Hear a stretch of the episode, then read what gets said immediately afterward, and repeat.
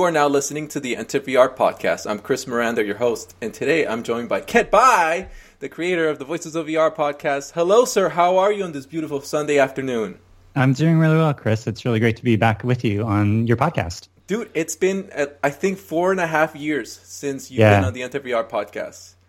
That's wow. right. I bought I bought my Oculus Rift on January 1st, 2014, and then two weeks later, I entered in the Global Game Jam here in Portland, Oregon, and I created an experience with other people who, between them, had like eight years of Unity experience. And so I sort of went from uh, just diving into VR to have created my first experience within a couple of weeks. And I think we actually, that's how we met, or you yeah. may have seen one of my postings on Reddit, and then we chatted. Um, so it was from that, actually, that conversation that we had that I realized as a maker in the virtual reality space, it's hard to get your word out about the experiences that you're creating. And that is in some part why I started the Voices of VR podcast there in May 19th and 20th of 2014. It was uh, thanks in some part to the conversation that we had on the Enter VR podcast. Dude, I uh, I love it. I feel like um, I I touch a little bit of history every time I go back in time and listen to some of my episodes back in the day. And I'm I'm glad that you're back. I can't wait to philosophize and geek out with with all things virtual reality today with you. Um, and I want to start with something uh, really interesting, uh, or I thought that it's been in my mind for a little while.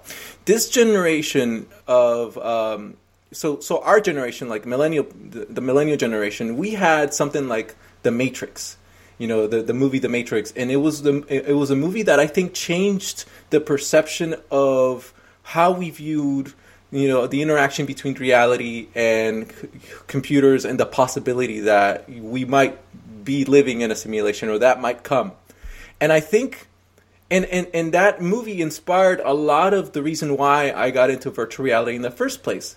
And i look at something like ready player one and i don't see that having that i don't see that movie having that same effect on gen z. You know you know what i'm trying to say? Like like i, I can't like it's not the Matrix for them. And so and so I was hoping that Ready Player One would be that thing, but instead it, it it's it wasn't. And you know I, I'm not saying it was a bad movie, but it just didn't have the same impact that the Matrix. I wish the Matrix could did have and it could have had. I think. I think that the Matrix goes a lot more deeper into the metaphysical concept of what reality is, and I think that the Ready Player One didn't necessarily get it into the split between uh, completely other realms of reality. Um, I've been looking a lot at the sort of.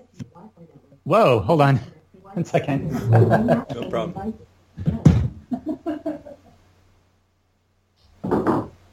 Sorry, that was my Google Home that I hadn't set up, and it was it was piping in. It wanted to participate in the conversation. so AI, it's not your time it's not your time. Um, so the the Matrix goes into a lot more depth about these other realms of reality, and it's a much deeper metaphor in terms of like you can read the Matrix as like you know there's political actors that are trying to control us in different ways. You can read the Matrix as like there's another layer of dimension of reality that's a fundamental primary realm of consciousness that's beyond what our material reality is. Um, but it's also, you know, gets to these deeper philosophical questions of like, what is reality? Is it is it only our sense perception, or is there something deeper? Um, I've been rereading uh, The Passion of the Western Mind by R- Richard Tarnas, and he goes into the evolution of Western thought, and he kind of creates this dialectic where there's these two competing worldviews of uh, the Platonic worldview, which is that there are these eternal realms beyond space and time, um, and that the way that you interface it with it is through like music and intuition and dialectic and moral virtues and uh, storytelling and myth and uh, it's like this deeper patterning of reality that you're able to tune into. Um, and then the Aristotelian perspective is much more into empirical reality. The only thing that exists is our, our direct senses. Um, Aristotle actually had a formal causation which allowed for this sort of eternal realm still at some point, but by and large, it was directed on our empirical direct experiences and what we could sort of experience and falsify. And so we have this dialectic that has continued for the last 2,500 years between these two competing worldviews of whether or not there is a realm beyond space and time. That would be like the panpsychic or the Eastern philosophies or the fact that there is consciousness beyond space and time, that consciousness would be either universal or fundamental and then the competing worldview of the naturalists or the, the reductive materialists that say only empirical reality exists. There's no metaphysical reality at all. Um, it's just sort of a, a sort of a, a semantic uh, construct that we're using to describe uh, the patterns of reality, but yet we shouldn't give any deeper ontological reality to these these patterns and these structures. And so I think the Matrix was tapping into that sort of like the, the allegory of, of Plato's cave and the uh, where you know you're in there, you're seeing the shadows on the wall, and are those shadows on the wall uh, what reality is, uh, or if you go outside and look at this luminous light, are you going to be so blinded with that truth that you're not going to be able to really see it? And I think that the the Matrix sort of taps into that idea of that Platonic realm much more explicitly than something like Ready Player One. And in a way, it sort of uh, helped me. You know, it, it, when the first time I tried the Oculus Rift CV, uh, DK1. Um, I, the fir- some of the first thoughts that came into my mind were the Matrix, the movie The Matrix, immediately, and I remember thinking to myself, "Oh my God, it's happening! It's fine. It's it's starting to happen now." And and and if it wasn't for that movie and the kinds of concepts that it sort of predisposed me to become more open minded to, um, yeah, I wouldn't have gone into VR the way I did, and and so it, it, and, and in that same vein, I feel like Ready Player One had so many other really interesting aspects of that world to present, like a virtual reality economy, like what happens when you use virtual reality in education, and you know, and, and it becomes part of like a, a more in, in, medicine and all these other aspects of, of, of, of the world that they sort of just brushed off, and I just feel like it could have been.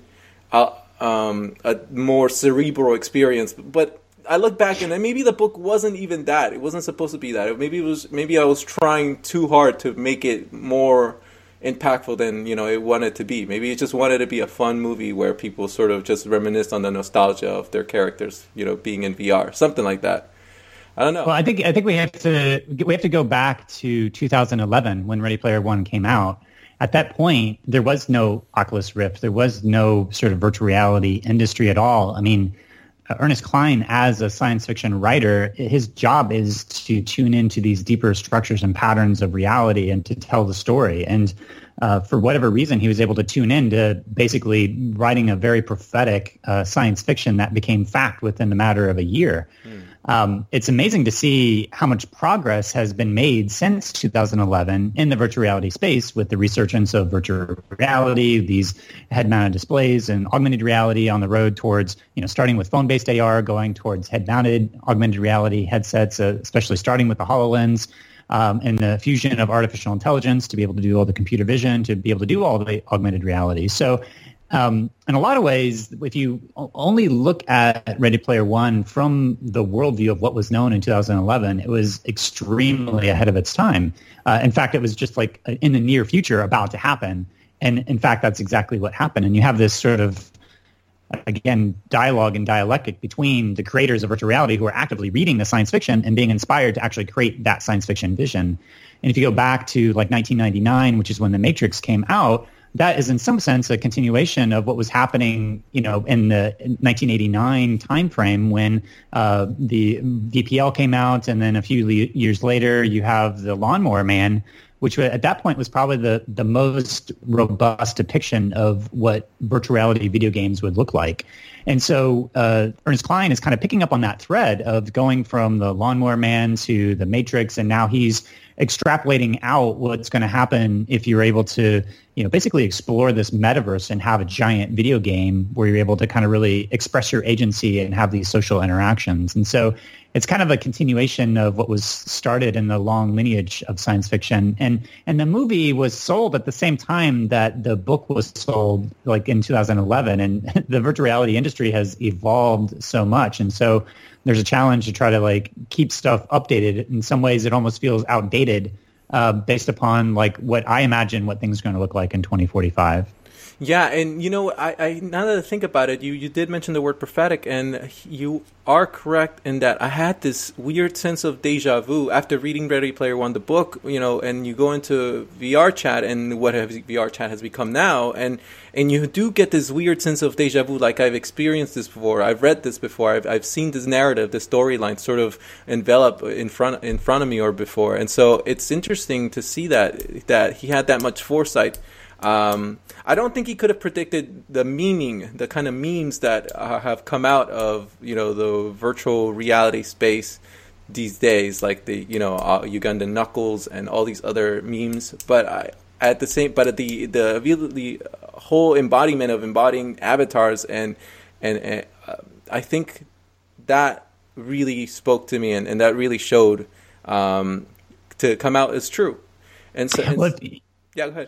If you look at the alphabet versus the goddess uh, by Leonard Shlain, he's tracing throughout all of history the written word versus, versus the visual uh, language of images and storytelling, and and like he sort of contrasts this like um, yang masculine written word and yin receptive um, images. And I think, you know, there's a correlation there between the masculine and feminine, but I want to uh, hesitate towards using the genders because that can be very problematic because archetypally we all have some combination of masculine, feminine, yin and yang.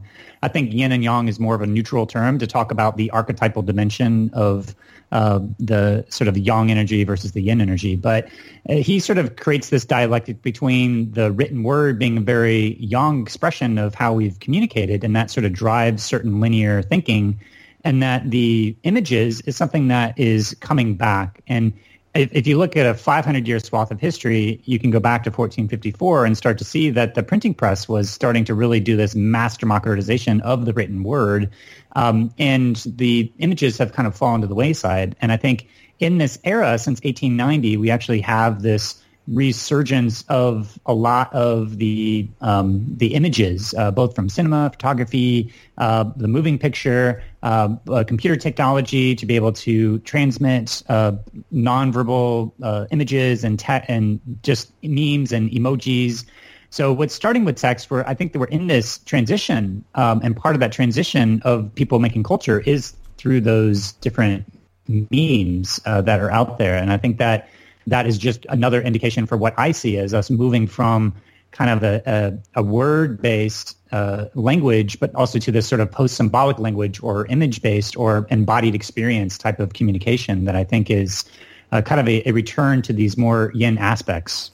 Yeah, the caveman paintings of the past are now the memes that we're using in virtual reality. The, the, That's right. It's, it's come full circle all over again. That's super interesting. and you know, it, it, what I'm trying, what I'm realizing also is that VR is also democratizing experience itself. Like, uh, like now more than ever, people will have the ability to experience not fully like you were in real life, but definitely uh, to a, a really good degree, like what the Grand Canyon looks like.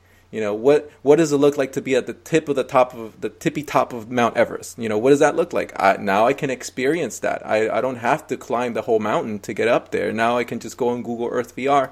And so I find it super interesting that VR is, is a democratizing force for experience. And I want to know if you have thought about what other aspects of reality is, is VR going to democratize?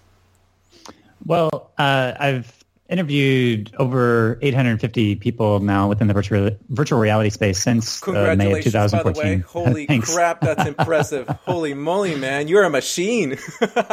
I've uh, I've published about 642, I think, right now. I've got about uh, 200 episodes in my backlog, and I'm going to have a, a, series of other more conferences that I'm going to, and I'm actually trying to figure out how to sort of clear out the backlog and maybe increase and just sort of get through a lot of this stuff. But um, so I ask people at the end of every interview that I do what they think the ultimate potential of virtual reality is, and the what I will say is that um, all of their answers, to some extent, come back to the human experience.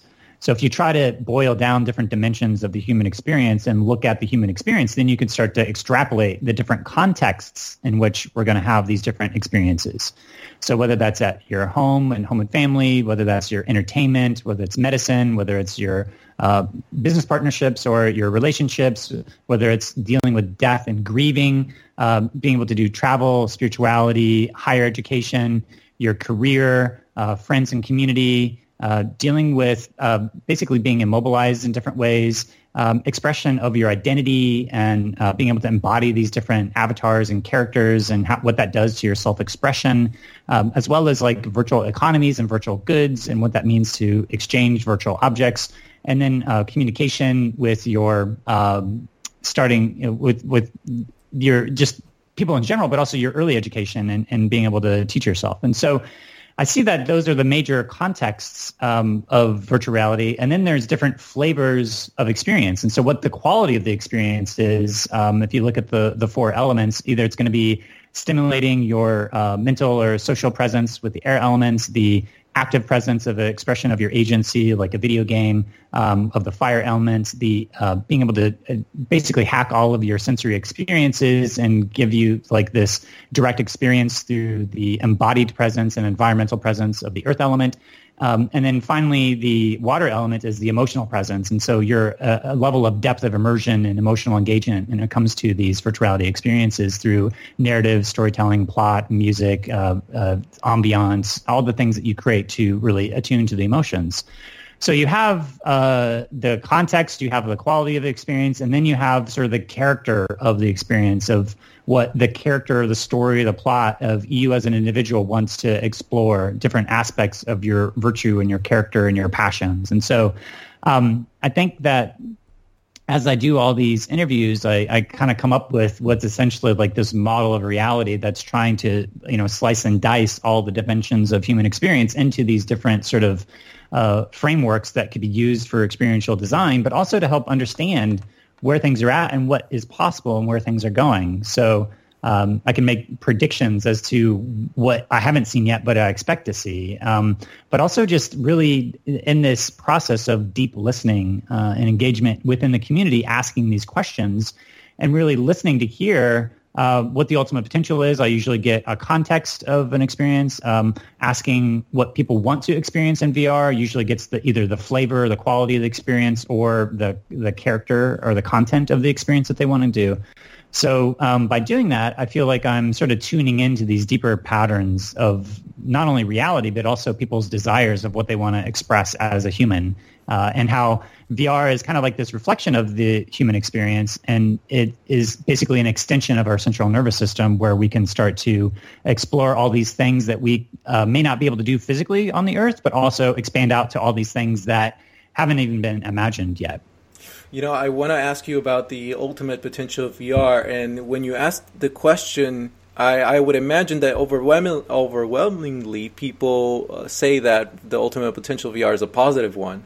Um, but because I believe uh, I I, th- I, have a feeling, um, I have a thesis, and maybe we can have a dialectic going on over here, um, where I I feel like um, the ultimate potential of VR will be dualistic in nature. So for whatever benefits that VR will bring, there will be equally uh, troublesome uh, consequences or or non benefits that will come with it. And so, do you ever get to explore that darker side of virtual reality with your guests? And what sort of ideas or what sorts of um, you know uh, non benefits are you are, are people anticipating? Well, I think that's um, first of all, I think you're right in the sense that there is going to be sort of positive and negative aspects, and I, I would say that this is not unique to virtual reality. In fact I would abstract that out to every single dimension of human technology that has, ever been created can be yeah. used for good or bad. And it's actually more of a question of the human morality and ethics of how we decide to use the tools that we create. And that um, to some extent, the technology is neutral. Uh, and that's limited, of course, because it's also happening within the context of institutions and economies and different incentive structures that, you know, it's not always sort of in our best interest. But um, generally, I would say that um, with any tool that's available, it could be used for good or evil. And I think that uh, physicists um, eventually created the atom bomb. Chemists eventually created chemical weapons and dynamite. And then computer scientists are going to be sort of dealing with what I think is the biggest uh, struggle in terms of like the, the, the tension between uh, privacy and your biometric data versus uh, having your right to privacy and your right to have things be ephemeral and not recorded and captured forever and, and tied to your identity. So I think the some of the biggest threats in virtual reality right now are these potentials of all these sensors capturing all this data on us, and that we, uh, if there's a you know the young incentive to mm, uh, capture it and store it and tie it to your identity and profit off of it, um, from what I've been talking to to different behavioral neuroscientists, what they're saying is that the line between uh, behavioral modification and thought control is really uh, small when it comes to like uh, if you're able to predict behavior, then there's a very small line between what it means to control that behavior. So what that means is that there's a lot of uh, implications for um, all this data that they're collecting on our bodies. That's like the Rosetta Stone to our unconscious psyche. You'll be able, these technology companies, if they record all this biometric data, will be able to understand us more than we understand ourselves and will be sort of ripe for, you know, surveillance and manipulation and control. And I think the, what as as as we go move forward, we have to really draw the line between what we say, hey, I really want this to be private. Please don't record this at all. There's a, a principle within the United States law called the third party doctrine, which means that any information that you hand over to a third party has no reasonable expectation to remain private it, it, all your emails you use on Gmail, everything that um, you're giving to any service, any data that you're entering, um, all of this stuff is basically like if the government wanted to come and get access to that information, they just have to give a court order to these companies and they have to hand it over. So if they're going to be recording biometric data and then uh, tying it to our identities, that means that the government all of a sudden has access to that data without uh, any sort of like Fourth Amendment warrant protections. They could just ask for it and they have to give it over. Um, what's what I think was probably going to happen is that they're going to say, you know what, this is going to be anonymized data. We're not going to be able to detect it at all. But the challenging thing with biometric data is that it may turn out, in fact, I, I suspect that it will, that all biometric signatures will have a unique bias, like a, a fingerprint mm-hmm. that will be able to be de-anonymized if ha- given access to the full set of data, which means that any EEGs or heart rate variability, um, any sort of body movements that you're letting these companies record, um, your emotional responses, some of these may have sort of unique signifiers that they're able to tie back, even if it is anonymized. So they're going to want to capture it and say, you know, don't worry, this is anonymized. But I'm like, well, is it really? And what are the implications of how this could go wrong? And how can we set up an architecture by which all of the data that's my private data is stored locally on my sh- machine and then I don't have to serve it up to like a, a, third party, put it on the server to have access to. So I think that the issues around privacy is a big issue. There's around uh, issues just around like what are the ethics around training people to do various different tasks? What is a dual use technology when it comes to training people to do certain, you know, military tactical things, for example? Um, in, in, making it easy to have a democratized access to sort of like the most sophisticated types of training that you could imagine? Is there a line by which there's things that are going to be okay and not okay? And um, I, I've just sort of like throw in there that I've been reading a lot about the Chinese philosophy and been reading the Tao Te Ching. And the Tao Te Ching actually has this very specific kind of like balance of being in, in harmony with the Tao. And as soon as you start to write laws, then the laws could actually start to like create this boundary by which people will go right up to that edge of the law and you know instead of like listening to their hearts to feeling what is right. And so i think we have these deeper moral questions as to uh, just as an example in uh, trolling online for example. Um, like i think a lot of companies are going to want to try to create technological solutions to solve trolling, which means they're going to create like a surveillance society where everything you do or say is captured so that it could be referred to later. So if there's an incident of trolling, then you could be punished and then evac- basically banned from the system. Um, I have doubts as to the extent to which that you could ever fully uh, control trolling behavior through these types of automated systems. There's ways to spoof your IP. There's always ways to get around it. If people really want to be bad, they're going to be bad. Um, I don't know if we can sort of uh, force it into people uh, to change what they are already doing, maybe in real life as well. So it gets into these deeper questions of what is the balance between technology and culture, and how do you create these safe online spaces that um, creates rituals and community and sort of a, a self-policing type of uh, goodwill um, and as you scale that out, you have this problem of like you may be able to do that at small numbers, but how do you throw all of society in here? And you start to get into these different levels of governance and what are the new models of governance on virtually online? What is the balance between centralization and decentralization when it comes to like the centralized powers and be able to control it and the decentralized open web and self-sovereign identity in the blockchain and how do those sort of give different qualities of experience? So that to me is sort of the a rough sketch of the landscape of some of the, the deeper moral questions that I see.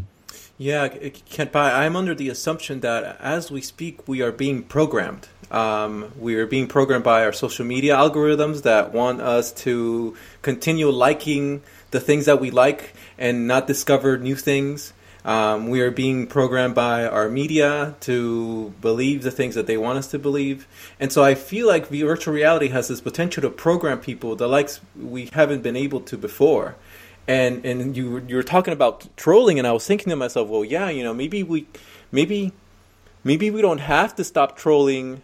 You know, when it happens, maybe we could stop trolling at the root by reprogramming people to not become trolls in the first place. I I wouldn't I wouldn't know the first thing about how you would go about doing that, but I have a feeling that you know I'm I've been programmed I, I already. I I can't live without my phone, you know, and so and so I'm thinking to myself, you know, c- could it be possible that we could engineer a new system of education that creates people that don't want to delineate from, you know, common health beliefs that the system in, in, in includes, and, and it, it, does it in a way that's super reinforceful, because because everything you think, well, everything you see, everything, every every interaction is going to be recorded by the HMD.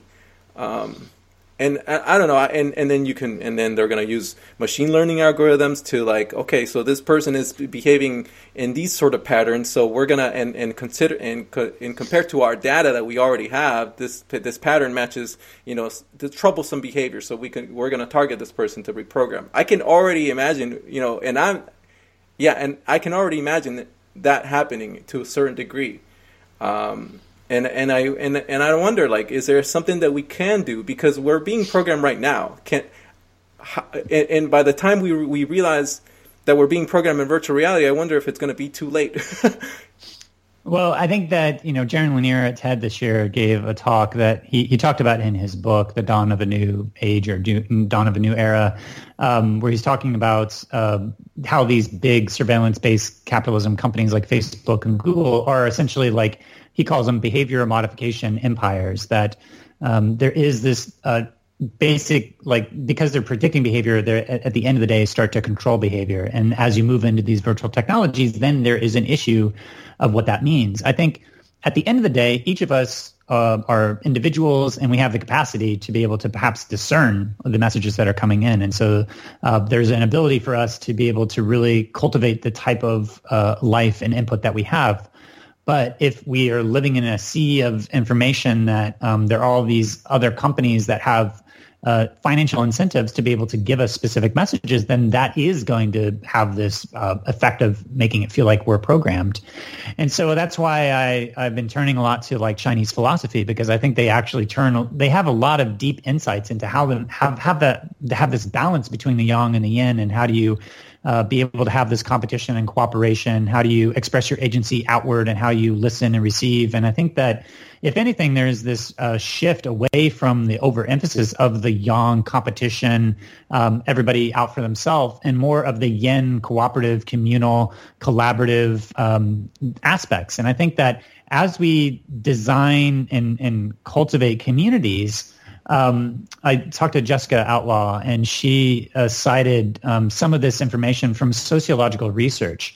So if we assume that it's never going to be possible to technologically engineer culture, that by humans by their nature have to have free will and agency and participate in the cultivation of community and culture, that means that you're going to always have some combination of human beings participating and technology that's providing an infrastructure. And what what can you do within that process of uh, trying to form those communities and cultures? Well, the sociological research says that um, some of the production of culture, there's things that you can do that include stories and histories and myths and legends and jokes and rituals and rites of passage and ceremonies and celebration and who you decide is a hero or not, uh, symbols and symbolic action, attitudes, uh, rules, both explicit rules and implicit rules, uh, norms, ethical codes, and values. Um, these are all of the things that are things that are decided and, and, collectively agreed upon by humans. It's not, to some extent, you can implement some of these by the technology and encourage them. But at the end of the day, it's going to have to have the humans be able to participate in creating those different types of cultures. And so I think that's probably one of the biggest open questions of what that what does that looks like? Like how do you actually cultivate and create these communities as we are moving away from a social media that has been so dependent upon the written word and sort of uh, non uh, sort of meet, asynchronous communication that's not in real time. As we move into real time communication in the present, in the moment, you're there, you're having interaction with people, you're embodied in this virtual embodiment, and you have someone's direct and full attention right there at that moment. Then, what are the different ways that you can start to do that to sort of create these types of experiences that we want? Um, so the Greeks had two words for time. They had the Chronos time and the Kairos time. And the Chronos time was very left brain, linear, uh, and I think that uh, with the written text uh, being reading from left to right, we've been stuck in this mindset of chronos time, which is like you always overplan and schedule everything throughout the course of your day. And it's almost like going from meeting to meeting to meeting.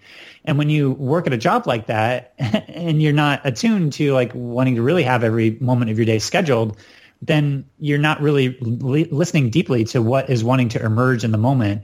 Um, but when you go to a conference, when you go on vacation, when you go to something like Burning Man, you're in this kairos time where you're really listening deeply to the quality of the moment of that time, and you're able to see what is emerging and and, and sort of have this correspondence between the serendipitous uh, connections that you're able to to meet by the people that you're running into. And I think that as a whole, like VR, virtual reality, and augmented reality, as well as artificial intelligence, is in some ways getting us out of the linearization of uh, algorithms that are very fixed and kind of creating these open, holistic, integrative spaces that are going to allow us to find uh, what it means to be in the quality of the moment in time through this kairos, um, but also this this yin experience of being able to be receptive and being present in your embodied experience and being able to really be fully engaged with your emotions. And you know, I think that there's something to the idea that virtual reality um, will and, and, and, how it changes your perception of time um, is going to have a, an increasingly um, bigger effect on on people as time goes on. I honestly, you know, you and you've had this experience where you play a, a, a, particular game and you lose yourself, and you know, you think you've been in there for an hour, and four hours have or six hours have passed by, and you're like, what happened to time? And so, you know, it it it, it it reminded me of that Burning Man esque kind of experience where you're in completely present in the moment and you allow yourself to be uh, to embrace that moment. You know, more than more than reality itself. And I wonder, like, man, why why is it so easy for VR to you know, for it's seemingly easy for VR to take away all of your attention and and, and affect your perception of time. Well, what what is time? you just blew my mind. Hold on. I don't. Time is hard to define. I don't, I don't, Well, if you if you look at uh, Einstein's theory of general relativity, there's actually no time variable. Um, time is built into uh, the structure of space time. Space and time are interchange. Like you can't separate space from time, and so uh, we we live in a pseudo Riemannian space at large scales, and so um, that means that like the the way that we actually track how time moves is through the motions of bodies through space. So how the sun moves around the earth gives us a sense of the daily cycles, how the moon moves around through the different phases gives us a sense of like the monthly cycles, uh, how the sun moves around uh, throughout the different uh, z- zodiac. Then you have the entire like seasons. And so you have the, the cycles of a year. Um, so in some ways, Kairos time is much more about the cyclical nature of time rather than the linearization of time uh, as a, a, a arrow. It's more of a cycles that have beginning, middles, and ends, and you have different connections between those different points. And I think that to some extent, that's the Kairos time. Uh, that Kairos time is about the cycles and the quality of the moment in time ra- rather than the quantity of the time.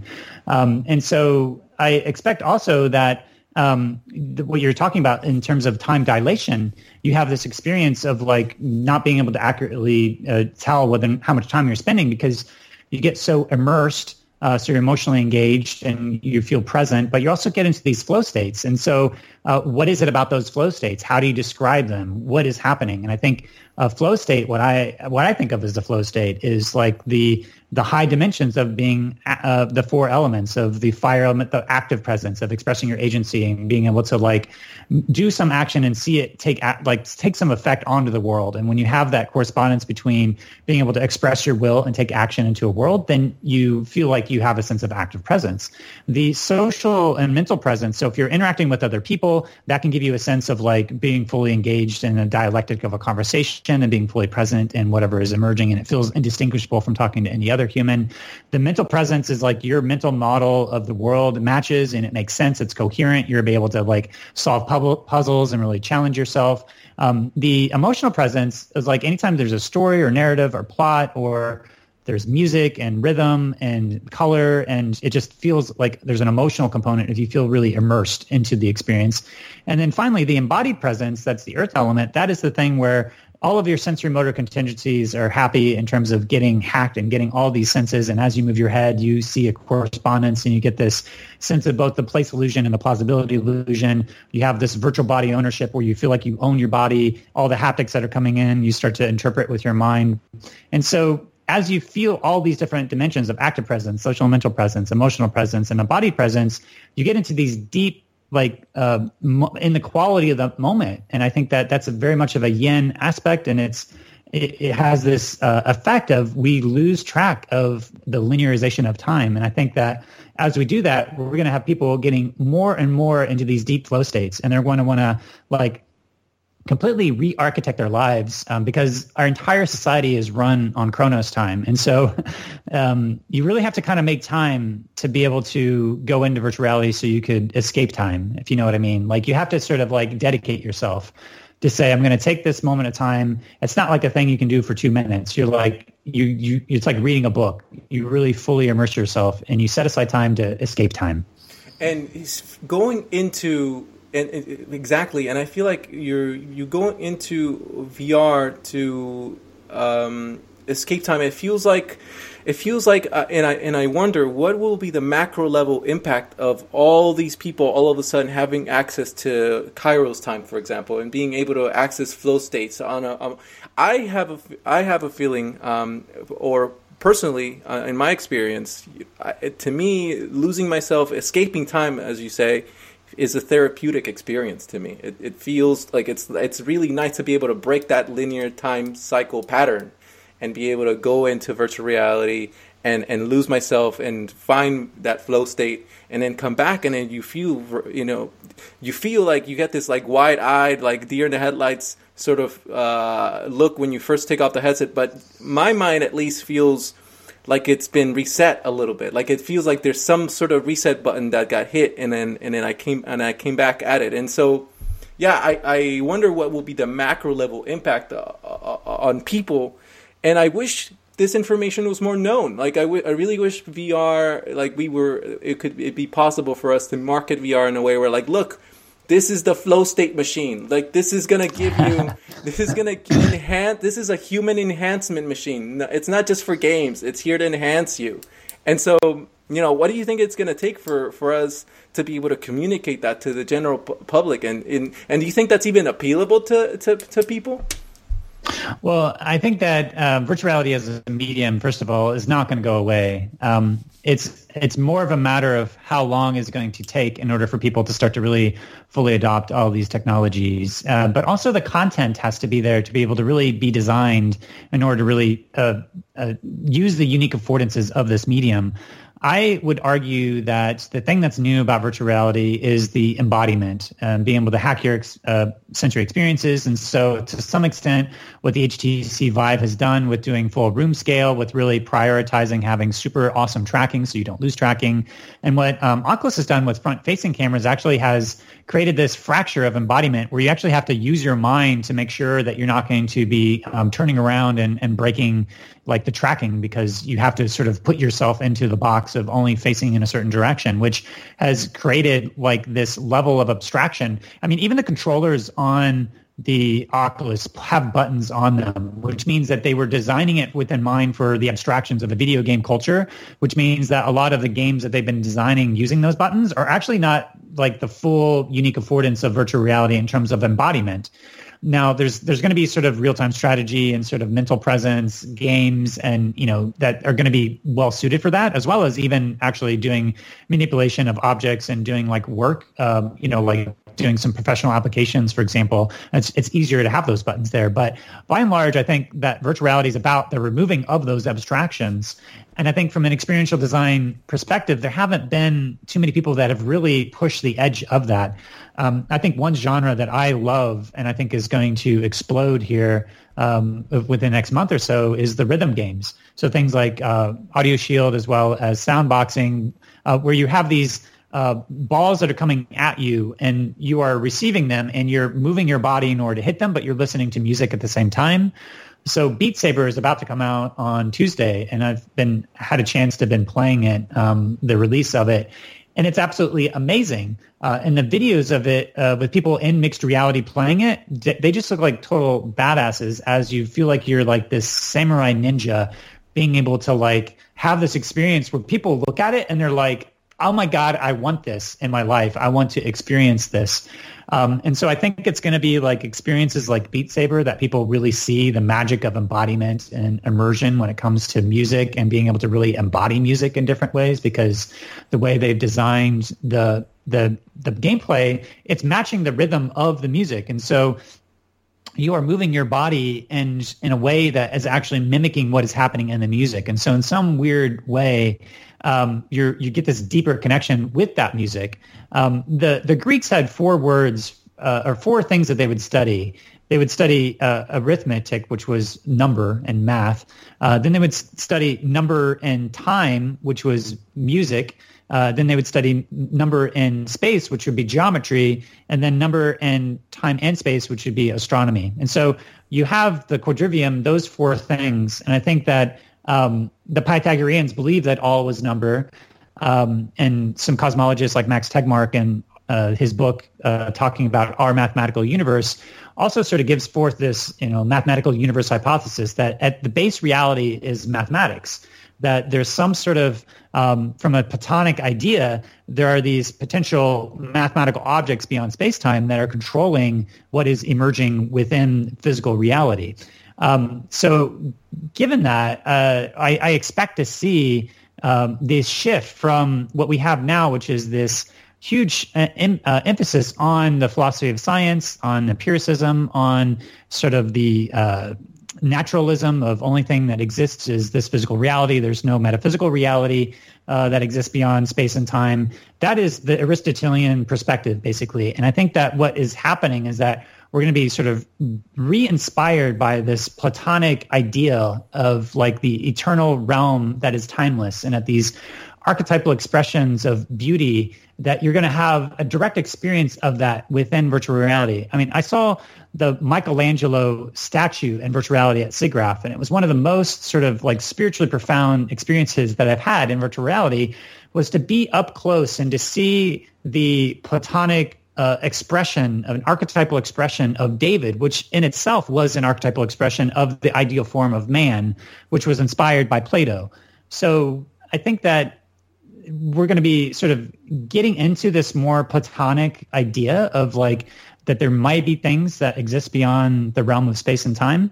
I think it's actually mathematics that the philosophy of mathematics has preserved this platonic tradition, and there's been a bit of a split in the Western mind when when you talk to uh, mathematicians, if you ask them the direct, what is the nature of a mathematical object? Is it invented or is it discovered?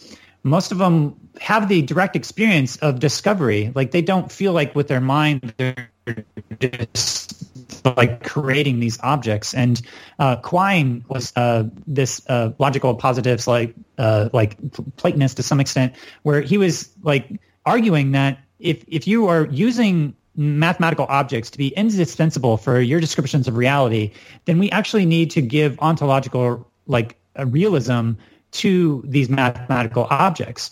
Um, because a lot of in our culture we sort of see these math objects as socially constructed. They're not real. But if they're socially constructed, then why do they work?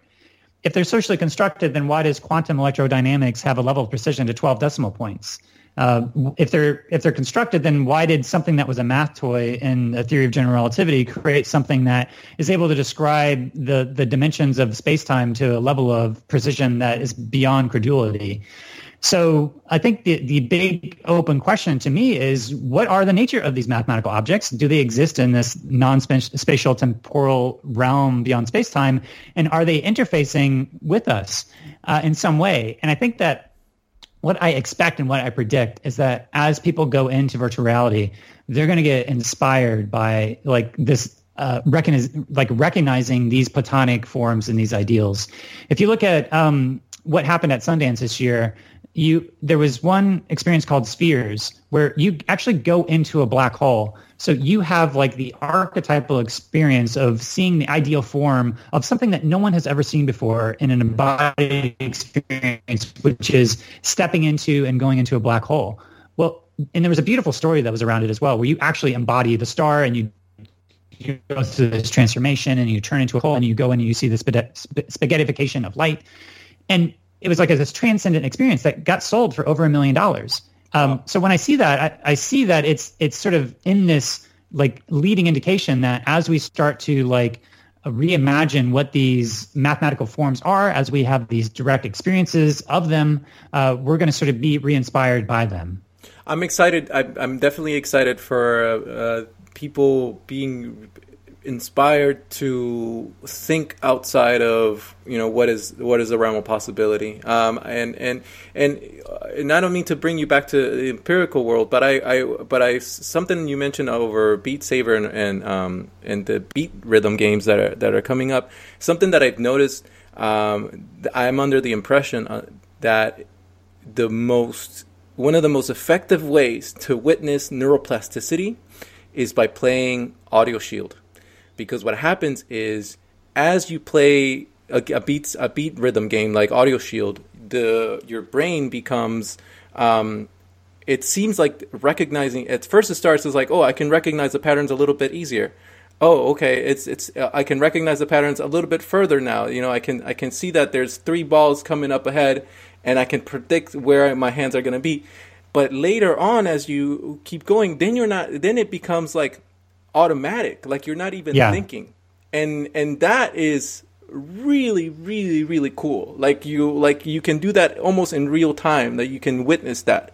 You know most people don't t- don't um, really think about how their brain can change itself.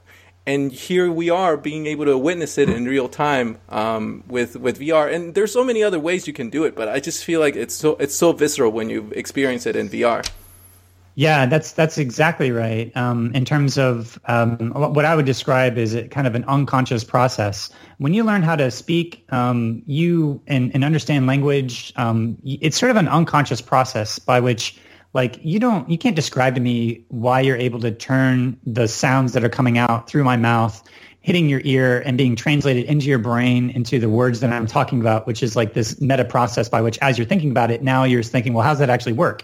Well, it's an embodied process. It's like our bodies are doing that. It's totally unconscious. We don't even think about it. And so uh, if you think about the different levels of sort of the, the cone of experience, at the highest level, you have like abstract thought and our mind that we have access to, and that's sort of like the air element. But yet, once you start to get down a certain level, you have our behaviors, our habits, our emotions, as well as our sort of embodied uh, processes that are able to translate all this visual signals and auditory signals. It gets translated into our brain, and then you know it gets sent to our brain. At some point, it gets turned into this massive picture of a movie, as well as with like this running commentary and narration that's happening all at the same time, which which is essentially what we call consciousness. Um, so in virtual reality, you're able to do exactly that, which is start to train your body at an unconscious level to be able to do things it wasn't able to do before, which is why Strivers started with being able to train quarterbacks, which is that they were taking just like uh, 360 video footage and being able to uh, train quarterbacks how to have this level of being able to see the entire field. Well, when you play something like Audio Shield or Soundboxing or Beat Saber, you're training your body to basically become like an athlete, a professional athlete, where you're seeing these objects coming at you. And the more that you repeat it, the more that you're able to, at an unconscious level, you don't even have to think about it. And when you start to actually like move your body and get the right motions uh, right without even actually think about it, that is like the definition of a flow state of your like prefrontal cortex gets turned off and it just becomes like an embodied interaction. And so it, we are like training ourselves to be like professional athletes every time we play these types of experiences. But um, I think that's the magic is that you you get this exercise, you get this endorphin kick, you get in there, you're able to see like this game progression curve, which is like you're able to do more and more unconscious processes. Um, and the thing that reminds me of is the David Eagleman, who has the Neosensory Vest. The Neosensory Vest can turn your body into an ear. So this concept of sensory substitution and sensory addition um, happened like it first was came up with in like 1969, uh, where you're able to like as long as your brain receives the signals, it can figure stuff out. So if you're deaf, and you can translate those audio uh, sound waves into like the different frequencies that basically your cochlea and your ear breaks it down to different frequencies and sends it to your brain. Well, if you're able to like back engineer that data architecture and figure out what input your brain needs and be able to send it through other parts of your body. So if you put on this haptic vest, that's translating that audio into those sound waves and into the, the data structure that goes into your brain, then if you see the visual correspondence of that, your brain figures it out. And you can train yourself, if you're deaf, to be able to hear. Um, so what does that mean? Well, it means that you can replace senses through the haptics, but you can also add completely new senses that we didn't even have before. So what kind of information is out there that's invisible to us that will all of a sudden be visible to us if we decide to detect it with these sensors, translate it, and send it into our brain with the right signal? Um, the other thing that reminds me of is the this concept of homuncular flexibility, which is stuff that Jaron Lanier, Jeremy Bailenson, as well as Mel Slater have studied, which is uh, we have evolved from a lineage of different animals and entities, including you know fish and apes, and you know it goes sort of way back to the evolutionary scale. Eventually, we go all the way back to like single cell organisms, but we, we used to be monkeys and apes. We used to have a tail. Um, and they found that in virtual reality, like there's some aspects of our brain that still understand how to process what it feels like to have a tail.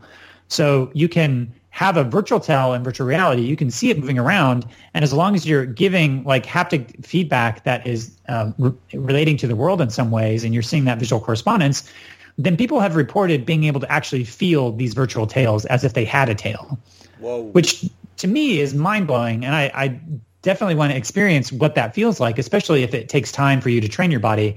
Uh, the thing that David Eagleman said about trying to teach yourself to be able to hear through your torso, um, so you're sending the signals through different parts of your body. If your brain is already seeing that information and it's redundant, then it sort of rejects it because it's like you don't need it, and there's a higher fidelity of the signal that's coming from a channels that's already used to it coming in. But our bodies are able to take in all of this information and so the big open question is like, what kind of new senses can we do? What kind of new uh, human potentials that did we have that we don't know about? Um, are there things that the Eastern religions that have been doing to be able to train your body to be able to silence your body? Are there ways to do like consciousness hacking so that you can bypass doing meditation for uh, 20 to 50 years in order to you know attain these super normal siddhi powers that um, Dean Radin talks about in the book Supernormal. So um, that's what I get excited about is that you we have this open like potential of what's possible with the human potential. Uh, theoretically, we see this this body is like a GPU. It's like this parallel processor of information and data, and then we could start to send all this data into our body, and our body just kind of figures it out. And I think we're at this point kind of replicating reality at this point. But what are the different archetypal dimensions of reality or symbolic reality? Can we start to sort of summarize different aspects of a world and give us a direct experience of that? If I were able to enhance my body to add a new sense, it would be the ability to have a hyperactive uh, magnetic system, like like the pigeons, like or or like yeah. animals that never get lost because they. And you know what I'm gonna do? I'm gonna go directly to the beach and I'm gonna go find quarters and nickels and I'm gonna get rich. I'm gonna get rich. I'm telling you, well, No, I think actually um, Eric Metzinger actually is the they um, call them southpaws, people who would wear magnetic things on their on their um, foot, and that would tell them where north was every you know I don't know five or ten minutes or whatnot. But what he said is that people kind of report like not remember, not but sort of noticing it anymore, but that they sort of cultivate this awareness of being able to always know what direction north is. Um, I think that uh, that's what I expect is that um, as people uh, come up with these augmented and virtual reality technologies, they're going to want to be able to maybe align themselves with the cardinal directions. Um, maybe they want to be able to uh, be just more connected to the cycles of nature, for example. And I think uh, being able to look at a shadow, for example, and know what time of year it is and know like what time of day it is, um, if you want to, or if you just you have a, a deeper intuition of of kind of uh, cultivating, you know, more of a Kairos time relationship with nature in a way that is less sort of linearized in that way. And I think that um, the the challenge here, though, what I would say is that there's going to be a, a, a, desire to want to overlay lots of information and data on top of something that we already are fundamentally disconnected from. So if we have no intimate connection to the earth and to nature, then do we really want to be running around with augmented reality glasses, overlaying another layers of information that are further dissociating ourselves from our land and the people around us?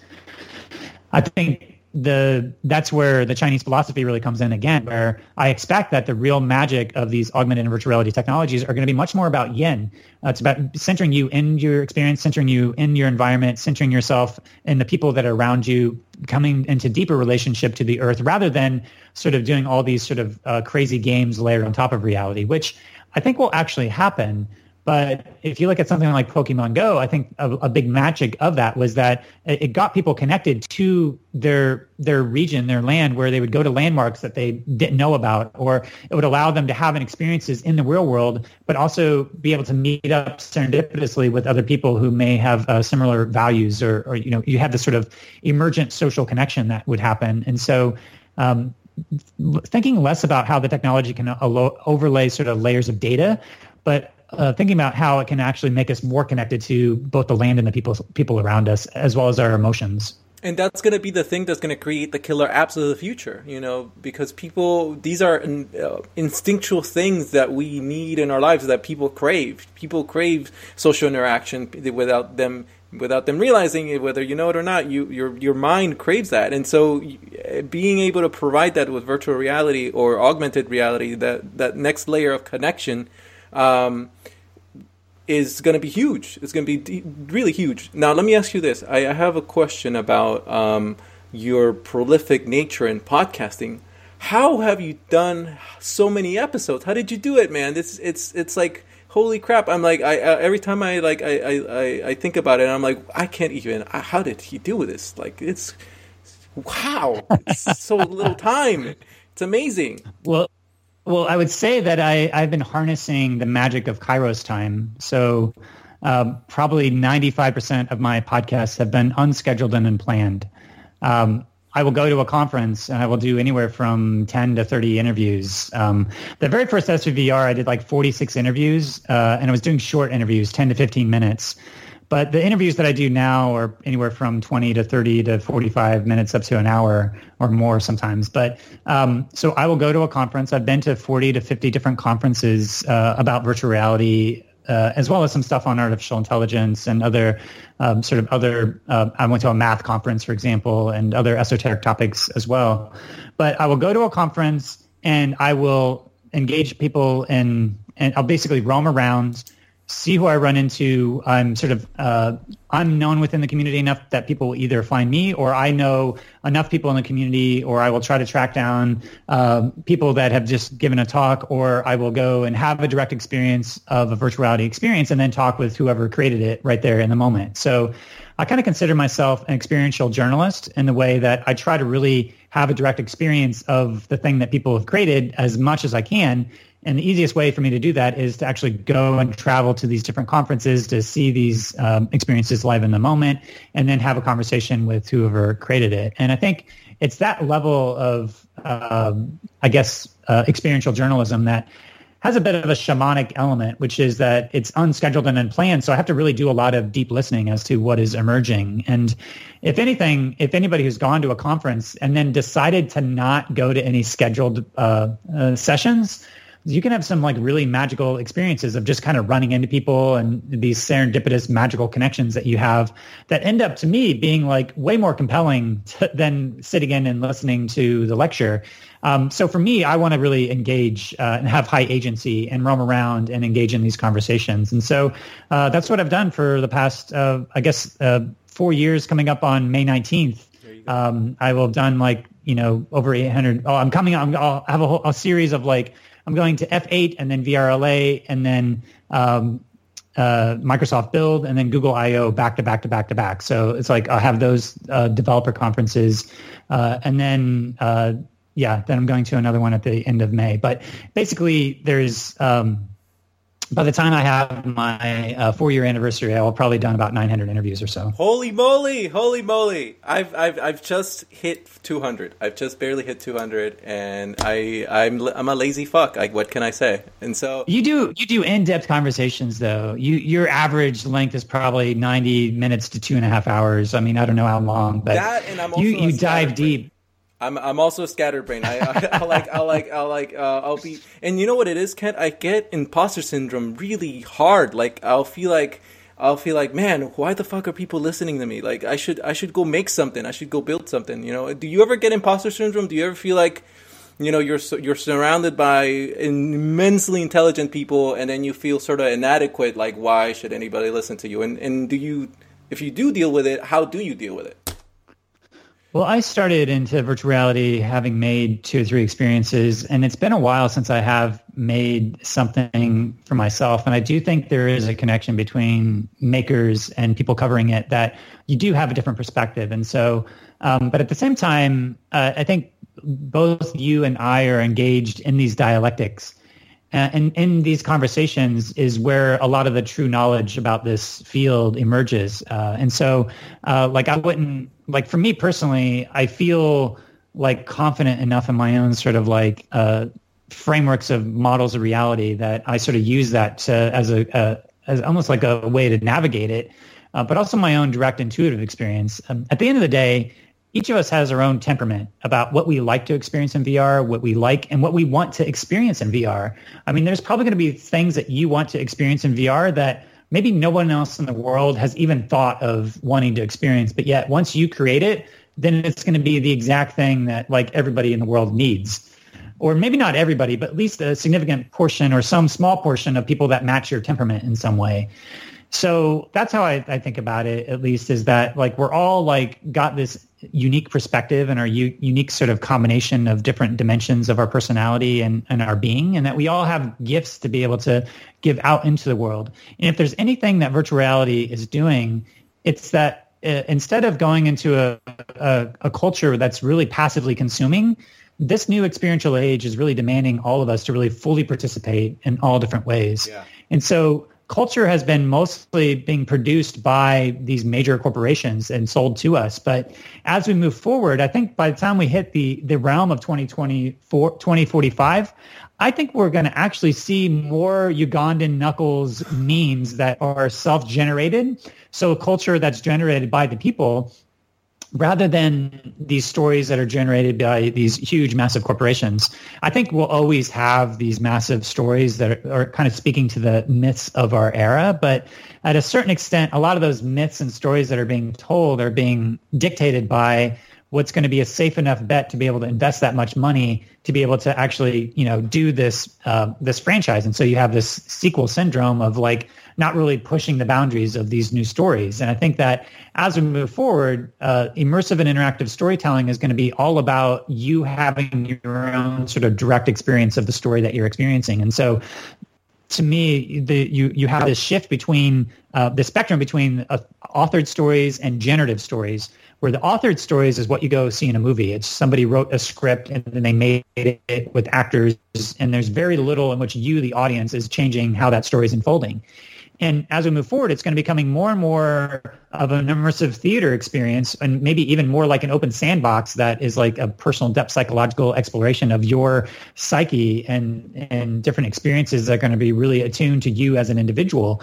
Um, but as we go towards that, we're going to be into these immersive and interactive stories. We're going to have artificial intelligent, intelligent agents that have personalities and temperaments, but also like a story arc that's unfolding. And so there's going to be these drama managers that are telling you a story, but you're going to be able to be engaged in a dialect in a, in a, in a conversation either with other live actors that are with you or other sort of AI agents. But the where this is all headed into this experiential age is this kind of model of immersive theater where you have more and more agency, more and more ability to be completely immersed, more ability to use your body to move around spaces, and more ability to make choices and to really interact socially with other people.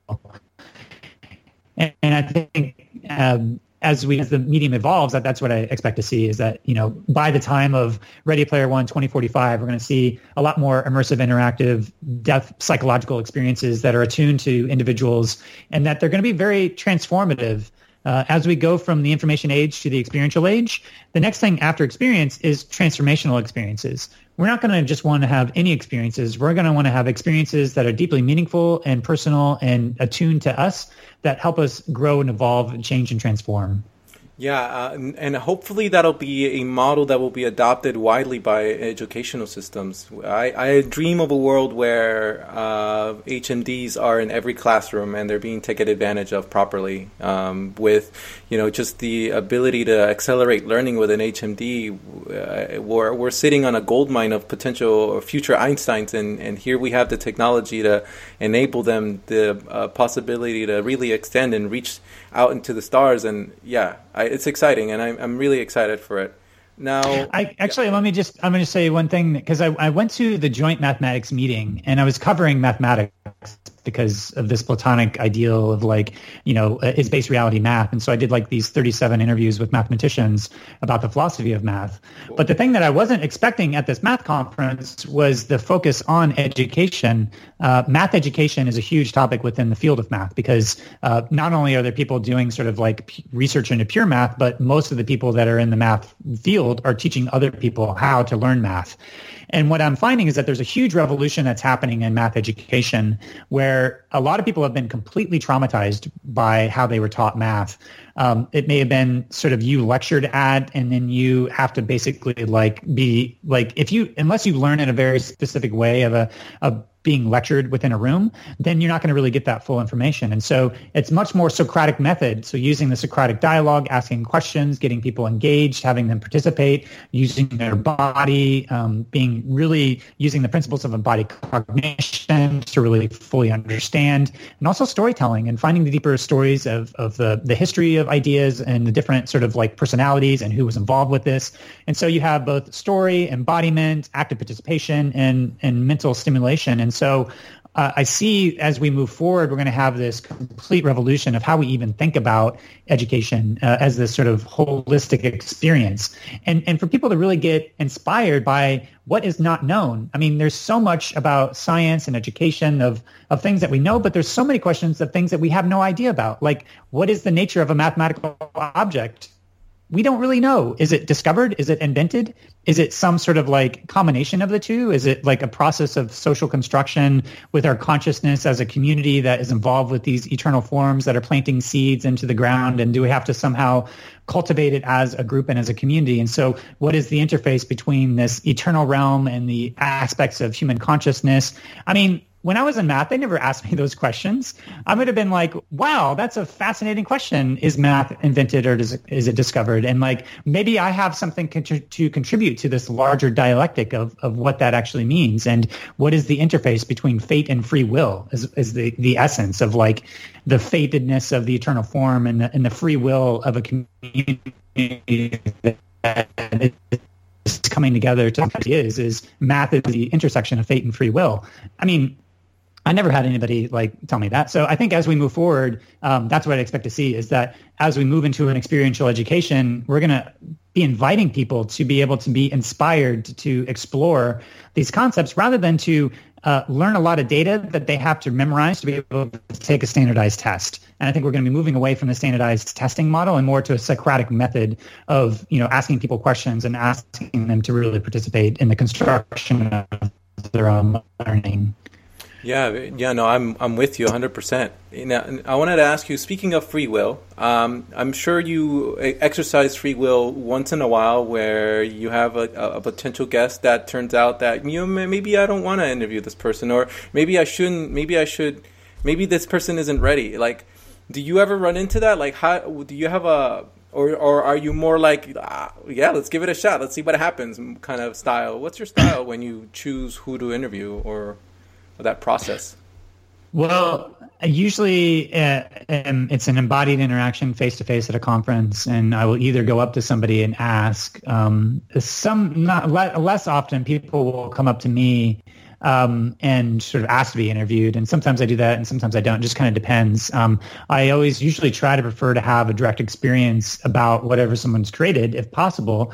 Uh, that just gives me a sort of a grounding of what people are really uh, focusing on and creating and there there's a, a, wide range of different uh, reactions. Um, the thing that comes to mind is sometimes um, people if they're if they haven't announced it and they're not ready to talk about it publicly and it's still sort of in a in a phase of being gestated and they're not ready to announce it to the world um, then I can totally understand why they may want to actually release it into the world before I we talk about it because it's it's always a lot better to um, have something that's I can experience to talk about it but sometimes the process of ideas, like you have to have the idea before you've made anything, and you have to talk about your idea before you actually make it, um, and to really get other people excited about it, so they they can help you actually make the thing that hasn't been created yet. And I think that's actually the thing that I've found has been the more challenging aspect is that when you look at diversity within the larger virtuality ecosystem, uh, people who don't have access to power or privilege or money or resources, whether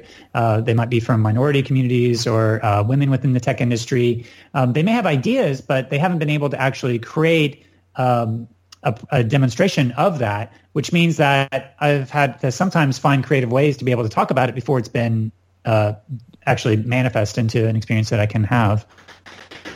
Wow. Um, and you know, sometimes, sometimes I've had um, experiences where I'll uh, and I think this actually sort of it, it, gets to women within the VR industry and technology as well. If I will do an interview with a woman um, and they feel like um, they were tired or they didn't necessarily um, speak in a way that they've uh, felt comfortable with, sometimes we've done the interview in a way and I've sent it to them and they're like, you know what, uh, I don't think that this shows me in my best light and there's just higher risks uh, and stakes for women in technology where if they're perceived in a certain way, it could have more of an implication of their future work than it does for men. Like I, I haven't had any men that have really done that for me. Um, and so, yeah, there's, and there's also like, I mean, I have a backlog of 200 interviews. So sometimes I will do an interview and if it, um, and, and then when I, when I actually decide when to, to put an interview out, every day when I wake up, I will have an idea of what I want to maybe talk about. Uh, and then maybe if I wait for an hour or two, then that will change. Or maybe, you know, that'll change for two or three times over the day. And so it's sort of like this crazy sort of dipping back into the past to pull out an interview. Um, and so it's sort of like this this big pool of, of content. Uh, in some ways, I want to get away from that and just do like more of a live streaming mode where everything that I'm doing is live and in the moment and it's out there. Um, but at this moment, I've been doing a lot of the interview and then the uh, so then I, I, do it's like an alchemical process really where I will go to a, a, conference, I will see who to interview, I will interview like 20 to 30 people, I will come home, I'll pick one interview to do, I'll listen to it, I'll edit it, I'll I'll cut out all the ums and ahs, I'll sort of really distill it and then I'll listen to that, and then I'll record an intro and an outro, and then I will record, and then I'll edit that, and then I put it all together, uh, give it a name, and then I'll write it up, and then I put it out, and all of that takes about four to five hours per episode, um, and that whole process of that distillation, and um, I think that now that I've done that a lot, um, one of the things I'm wondering is. Uh, is that sustainable to continue to do that as I want to expand out fully into covering all the stuff in VR in AR, covering artificial intelligence, which I've done about 100 episodes and released about five for the Voices of AI. I've recorded a bunch of Voices of Math podcasts that I haven't released yet, and I have a whole other set of more sort of esoteric, spiritual, consciousness-related topics that um, I have as well. That um, I've released probably about 170 of those, and, and haven't released, you know, another 50 of those that I've recorded that I haven't put out.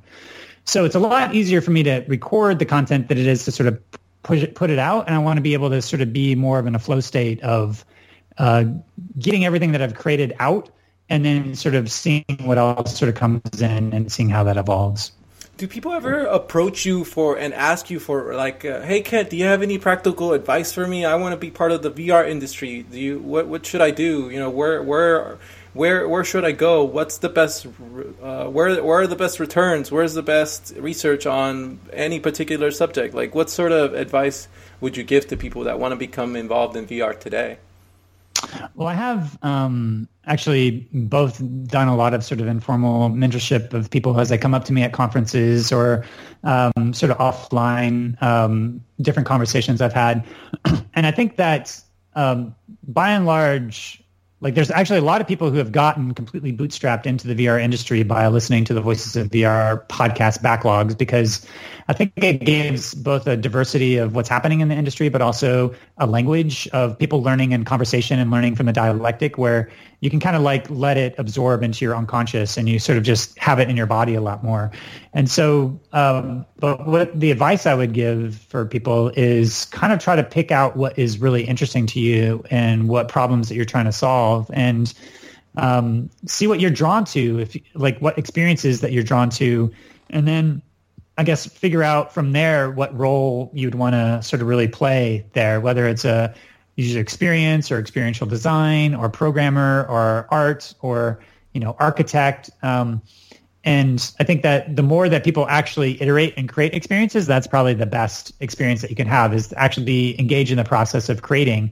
So if you're not, uh, and probably one of the best ways to do that is like going to a game jam uh, the global game jam or there's different VR jams that are happening. And when you do that, then you're able to really uh, interface with, um, you know, a team of people for 48 hours and, and to create uh, some sort of experience.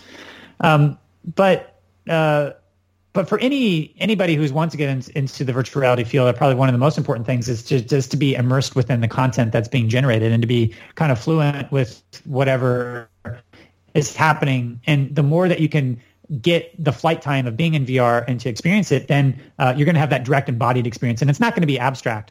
Like when I did the, um, when I first started the Voices of VR podcast, I did 46 interviews in a day and a half at SVVR. I think I maybe did one or two demos.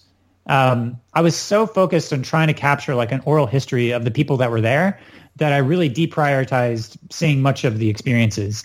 And in some ways, I've tried to almost do the opposite, where when I go to a conference now, I try to prioritize seeing as much of the content as I can, and then and then after that, use that to be able to drive who I want to talk to based upon what I've seen and what's new. So at this point, I've seen probably 2,000 or 2,500 different experiences in the VR uh, realm by going all to these conferences, as well as stuff that I've seen on my uh, home at home on my computer.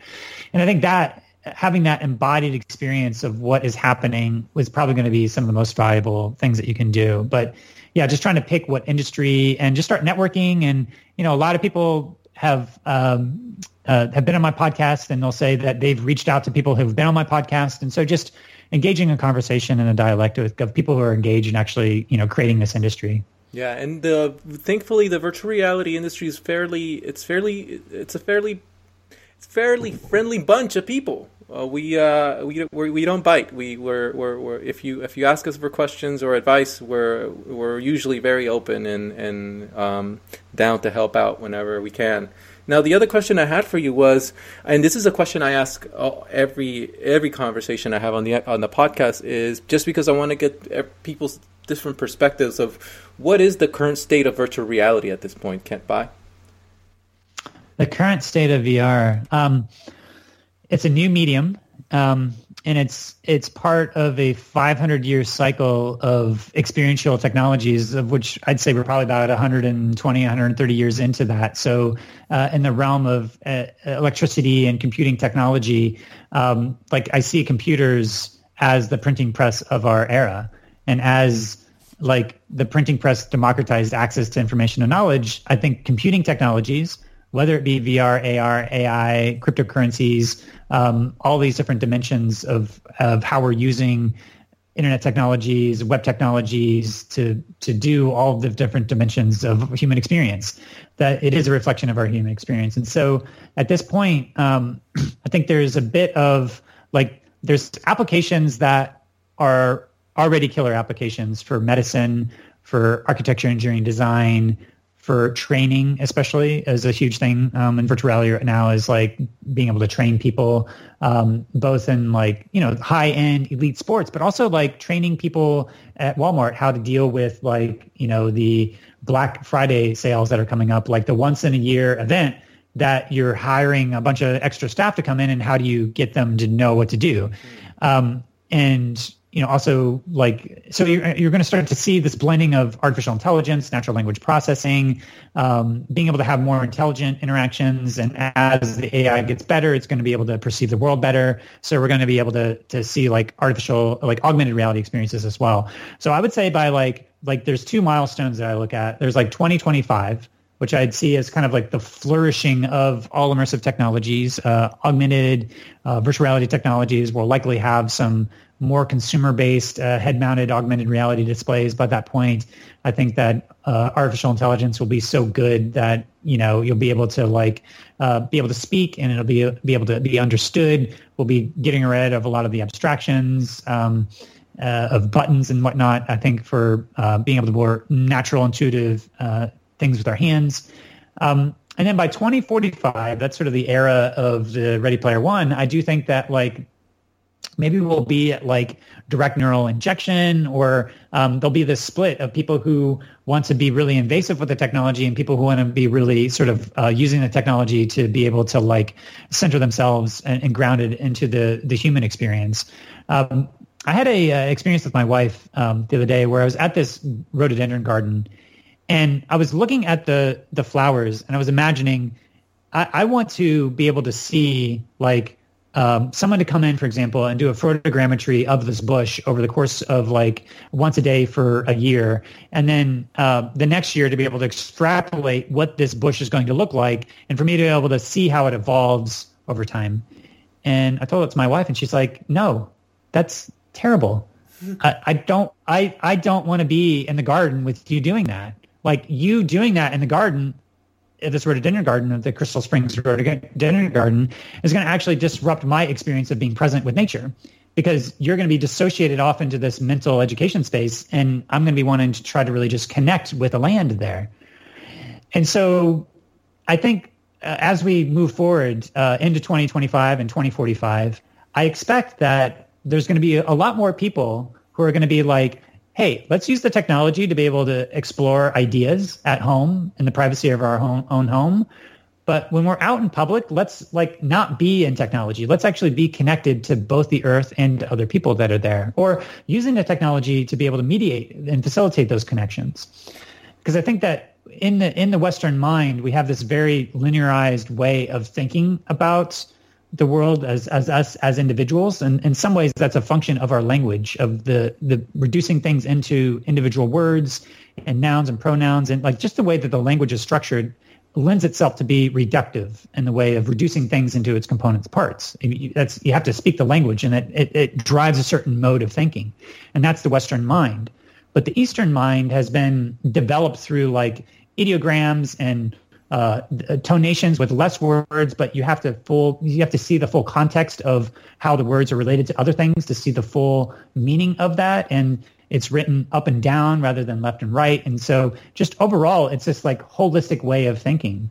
And I think as a technology, both virtual reality and augmented reality and artificial intelligence, they're they're teaching us to have this more holistic understanding of how things are related to each other.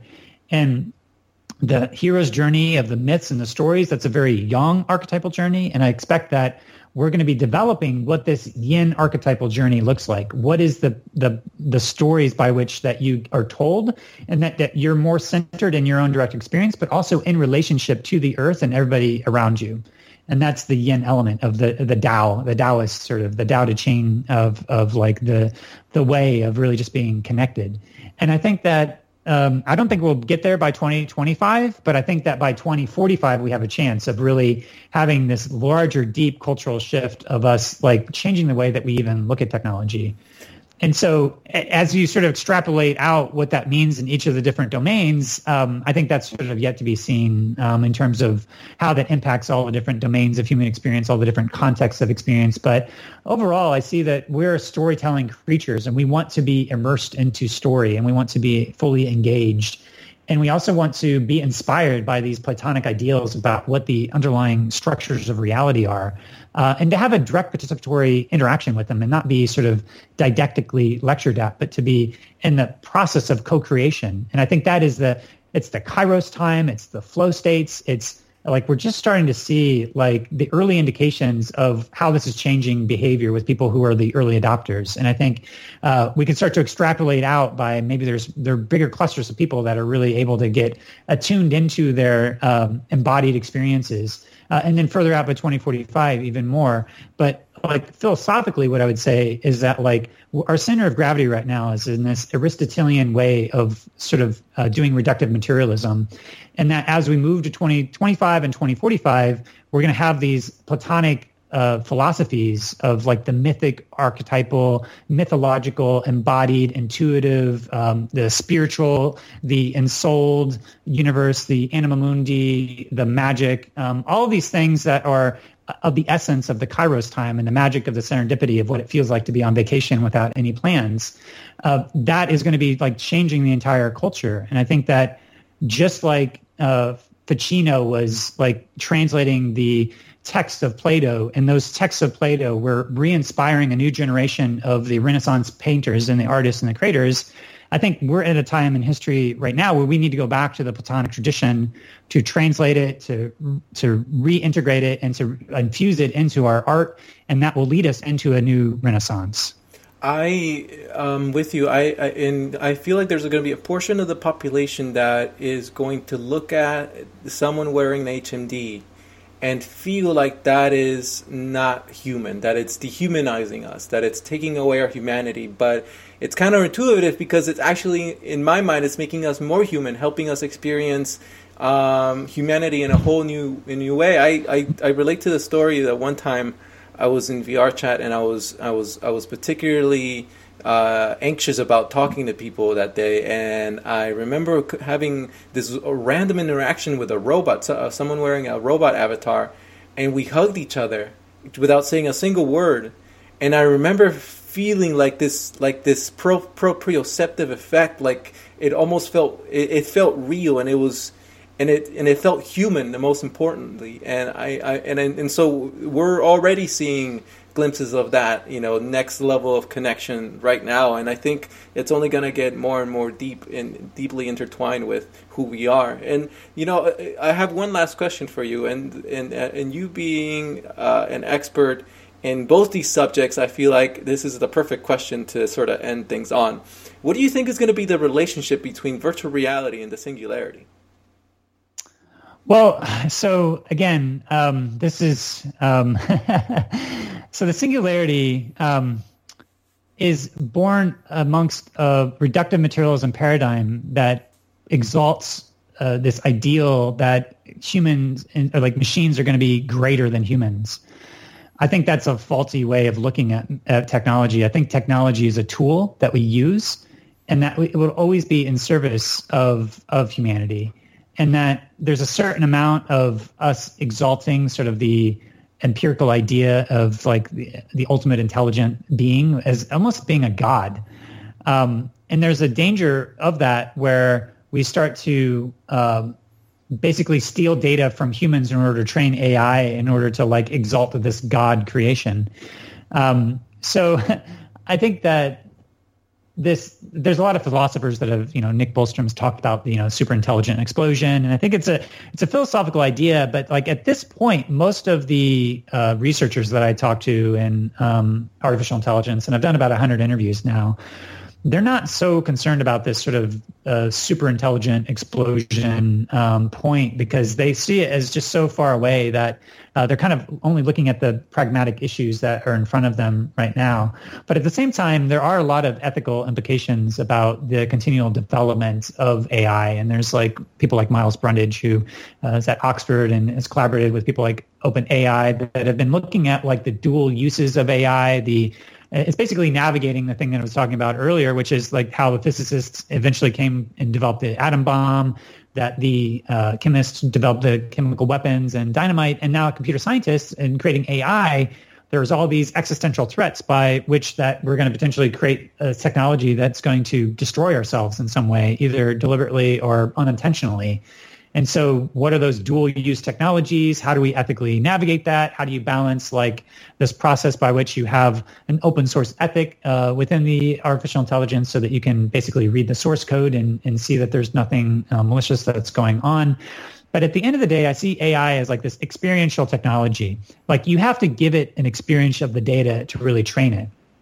So in that respect, it's like having an embodied experience of like just the way that you're training yourself to be able to play Audioshield or Beat Saber, where you're able to kind of unconsciously do things. That's kind of what AI is doing. Is you're you're training it to be able to unconsciously um, use these neural network architectures to be able to make subjective decisions that are sometimes unexplainable. Um, and it's in that process of being unexplainable that uh, we don't fully have a, a, linearized way to have a logic system that's going to be able to predict or control what happens. So I expect that um, when I talked to Rao Kambhampati and I was really trying to get to him the essence of intelligence. And I was like, I went in there thinking, okay, there's a left brain, there's a right brain, there's like subjective and qualitative. And he's like, no, no, no, no. There's like, there's different dimensions of the next generation of the Turing test. And they, they basically are in some of these different categories. There's like manipulative intelligence. And so how you're able to sort of express your agency and interact with the world and learn about the world through interacting with it. There's the cognitive uh, intelligence, which is the what we typically associate with intelligence, but also social intelligence. So how do you navigate and interact with different people? There's perceptual intelligence, so being able to actually uh, observe the world uh, and what's happening, and that's going to be embodied through robotics in different ways and these different manifestations of, of, of technology.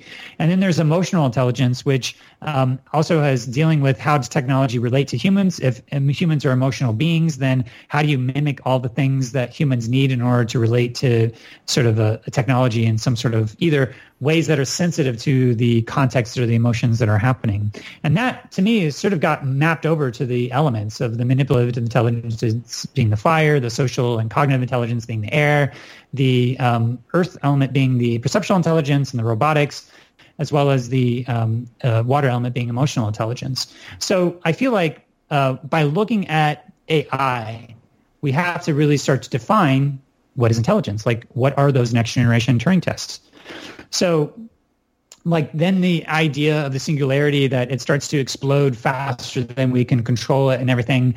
Um, I think that it is actually a potential where um, things are changing so rapidly that we we can't keep up with it. At the end of the day, it's going to be centered in the human experience, I think, and I think that's that's a little bit of the the philosophical metaphysical assumptions that if you do like reductive materialism, that you could you could think of it as this entity that is like this god and we are humans are merely serving of this external god.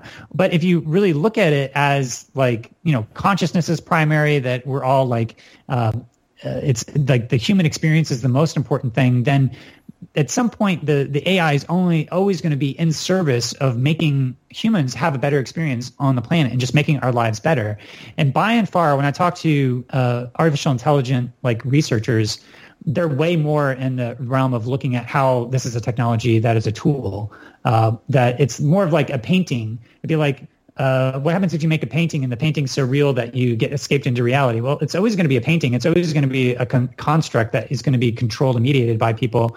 But also culture is always changing. Intelligence is always changing. And so what is the technical debt? How do you keep things like up- updated and implemented? And so um, it's more of a conversation that we have to be in with AI, and that as we're in that conversation with AI, it's actually going to re- be reflecting things back to ourselves, where we're going to like we have this eh, like vision of like we're these rational machines, but actually we have so much of like um, our embodiment and our perception and our worldviews and our belief systems and our subjectivity that is like filtering our worldview. And I think that AI is just going to make that explicit um, so as we move forward, I think the big the bigger challenge is how do you deal with the fracturing of society where you have these different reality bubbles of people, and how are you going to come up with some sort of way to be able to interface people uh, that are in completely different like ontological realities of of like what what is actually happening in the moment. And I think that going into the experiential age has the risk of like actually making that way worse. Like we're we're gonna be way more like just completely like dissociated into like our own reality bubbles. We have social media reality bubbles now, but now we're gonna have like literal like overlaying of reality reality bubbles that people are going to be able to sort of have their own sort of reality that they're in and so how how, how do you sort of navigate that. And i think the answer is um, moving away from the aristotelian way of like just a direct empiricism uh, still still taking into account the objective facts and the data and everything that's happening but also how do you interface with the platonic realms of reality? Uh, and I think the math community is actually a really great example of this, where people in the math community they can have completely different metaphysical assumptions and um, just worldviews about what the nature of mathematical objects are, whether they're created, whether they're invented, whether it's social constructed, or whether you know it's some sort of like eternal realm beyond space-time. And as long as they agree on the axiomatic assumptions of what reality is, they're able to collaborate with each other, and it's not really all that big of a deal. It becomes more of a matter of you knowing where to look at and to see what reality might be. Like Gödel was a, a, huge believer of this Platonic realm, and that caused him to basically study and look for a, a, logical proof that that basically proves that any mathematical system is either going to be consistent and or complete, one or the other. You can't have both a complete and consistent mathematical system, so you have to choose one or the other. And so, because most systems choose consistency, it's always going to be incomplete which means that there's this never-ending aspect of of life and reality that is constantly being generated, which means that the part of the challenge of of being a human into this next era is being able to have a plurality of being able to see lots of different perspectives and worldviews and uh, systems of logic and experiences and belief systems, and to have this plurality of metaphysical assumptions of things that we are in this platonic realm that we can't know for sure, but we have a direct experience of it. And so as we infuse people with that direct experience, it's going to be those myths and those stories and those math structures that are, are, going to be some, in some ways, kind of like this unifying factor that there's going to be some things that everybody can agree upon. So that's sort of what I see is that like there's there's the dimensions of AI, but there's these deeper sort of cultural shifts that I think that um, there's this dialectic between the empirical reality and the reality that is you know numinous and sort of eternal and timeless, the the Platonic realms, and that like if anything we're sort of infusing more of the platonic reality and we have to sort of know how to balance that between the the the sort of direct empirical. And it's like just this holistic balance between the yang and the yin at at, at its core yeah, I Kent, I could go on for another couple hours, but things, but we we have to keep things. Uh, uh, yeah, we have to. We, I'm sorry, we have to keep things. Uh, we got to bring things down to a close. Kent Bye. I, I, do you have any final comments? Um, anything uh, you want to leave the listeners with? Well, um, I do. I am supported by Patreon um, solely. Um, I'm trying to really live into this yin currency of of being supported by the community and um, anybody that can give any amount of money that helps a lot to allow me to continue to do this kind of deep dive research uh, community service uh, by doing these interviews and sharing them out. So you can go to patreon.com slash voices of vr um, also i'm at voices of vr voices of ai voices of math coming soon um, and as well as esoteric voices. Um, but um, chris i just want to thank you also for having me on the podcast and you know being a seed of inspiration for me back in 2014 and to engage me in the conversation in a dialectic because, you know, that conversation that we had back in 2014 was a huge part of me feeling accepted within the community, but also wanting to contribute and, and to basically do what you were doing, which was to engage in conversations with people. And so um, you've been a, a, catalyst for me within the VR industry and, uh, um, yeah, I just want to thank you for for your podcast and what you've uh, been able to do with, with having these in depth conversations with people in the industry. Can't I can't uh, begin to appreciate the words you've just said. I, I yeah, you you sir are a true scholar and gentleman of virtual reality. Always have been, always will be, um, and you truly are like adding immense immense value to this industry and to the progress of the and the, and the advancement of this technology. So so I'm I'm just glad that we I get to brush shoulders with with someone like that. So so thanks, man. And um, yeah, how can people stay in touch and follow all the things you're doing? Please support Kent on Patreon. He's fucking awesome, guys. um, there, I have a on Twitter is probably my most active um, at Kent Bye, um, where I have a lot of the, just tweeting about the. I engage a lot in conversations with people, and actually, um, if you uh, want to DM me there, that's a good way. I do have a Discord community that's also um, for Patreon supporters. Um, and I'm thinking about doing more live streaming and lecturing and stuff like that moving forward. And so um, I'll be sort of experimenting, like experimenting, um, being engaged in the Socratic dialogue. Uh, like Socrates never wrote anything down, so I feel a little bit like that Socratic element. But I also want to potentially write uh, a book about all of this um, stuff, all these frameworks and ideas and stuff. And so um, potentially tentatively titled The Ultimate Potential of VR. Um, but yeah, as I move forward, I'm going to be sort of really trying to figure out um, how to do all that I have and want to do. My ambition far outweighs the time that I have. Um, so, but I, I do want to continue to be engaged. But if you follow me, follow me on Twitter at Kent Bye, and uh, yeah, that's probably the best way to keep in touch. And then yeah, definitely if you enjoy this, um, support me on Patreon. And, you know, Chris, you should have a Patreon too. You should have uh, the ability to allow people to support the work that you're doing here with InterVR. Um, but um, it's, it's such a liberating feeling to be able to just be supported by the community to be able to do this type of, of research and conversation. So um, if, if, people have the capacity and you've enjoyed these conversations and enjoyed the podcast, then support me. And when Chris starts his, you should support him as well. I, I, you know, and the thing about Patreon is that, man, it's like, how did you get over the anxiety at first of like putting yourself out there? Like, you, last question, I'm sorry, but I have to ask you, like, how did you get over the anxiety of putting yourself out there in the first place with Patreon? Patreon? I, I can't begin to uh, explain how difficult it was for me to ask for money um, it's not easy. Um, yeah. And especially, I mean, there's all sorts of like, you know, identity and rejection and being supported by the community. It's very vulnerable to like, um, to basically like quit everything and to rely on the goodwill of people to do that. Um, and I've had a lot of money that I've uh, like saved up from my previous uh, jobs, and so there was a bit of a runway and buffer, and it takes a long time to really get that. But I think that there actually there was a a moment at Oculus Connect 2 where I was really kind of at the breaking point where I had exhausted all my ability to get sponsors, and having sponsors of people that you're covering in the industry, it it gets weird. Uh, there's there's implicit bias, and I speak from experience. I agree you know, it, yeah, I just had a number of experiences where I, I found myself self-censoring when I wouldn't have had I not been in, I didn't even have him as a sponsor. It was like one of the major companies. And then I just found that I wasn't speaking openly and freely. And so it's really quite uh, important to, to have that type of support to do that type of uh, journalism uh, without having the undue influence of advertisers. And I think that's a challenge that a lot of um, journalistic institutions deal with by having like a separation of the business within the journalism. But as a one man entity doing the journalism, it gets a lot more confused. So, um, but it is it is extremely vulnerable to ask for help, and I think that um, we're still like used to getting everything for free, and I think that like we're just now starting to see like the downfalls of the surveillance-based capitalism institutions like Google and Facebook who are surveilling and capturing all your data.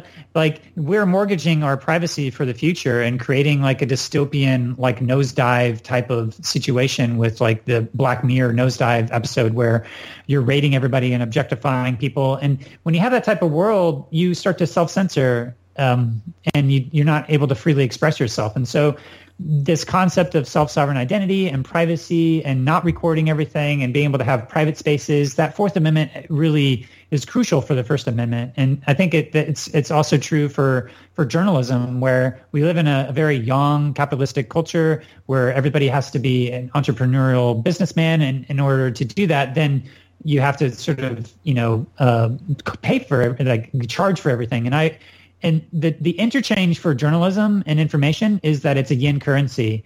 The more information I give out, the more information I get. And by introducing different business models into that, it just sort of pollutes the whole exchange. And so uh, it's like philosophically and energetically, it makes sense for people to like support these types of independent journalism in- initiatives because it gives me the freedom to be able to have the latitude to be able to to really do the in-depth coverage that I'm able to do and to have these long extended conversations like you know similar to what you're doing um, you know, your your the InterVR tends to be a lot more sort of metaphysical and spiritual and philosophical and looking at you know the deeper implications of it. And I'm doing that, um, but mostly also focusing on like immersive storytelling and the different applications and the experiential design frameworks and what's new, what's different, what are people doing, what are people wanting to do, uh, just trying to track the evolution of this communication medium over the last you know four years uh, and then on to the, the immediate future. And in order for me to do that, I really need people's support to continue to do that. So um, yeah, thanks for uh, allowing me to to explain a little bit more why this is important. Because um, if we actually really do want to create the society that we want to live in, um, that doesn't just everything being driven by money and people trying to take you for all your worth by stealing all your data and exploiting and manipulating and controlling you, then um, there's got to be other alternative news sources that are out there that are providing this type of information as well as education because education is a similar thing where education should be free, it should be available, you shouldn't have to pay for it, and people should just be able to have access to the knowledge that they need to be able to uh, do everything that they can within the industry. Good sir, Kent Bye. Thank you so much for your time. Thank you so much for your wisdom. I will see you in the metaverse. We'll leave you at that. Okay, thanks, Chris.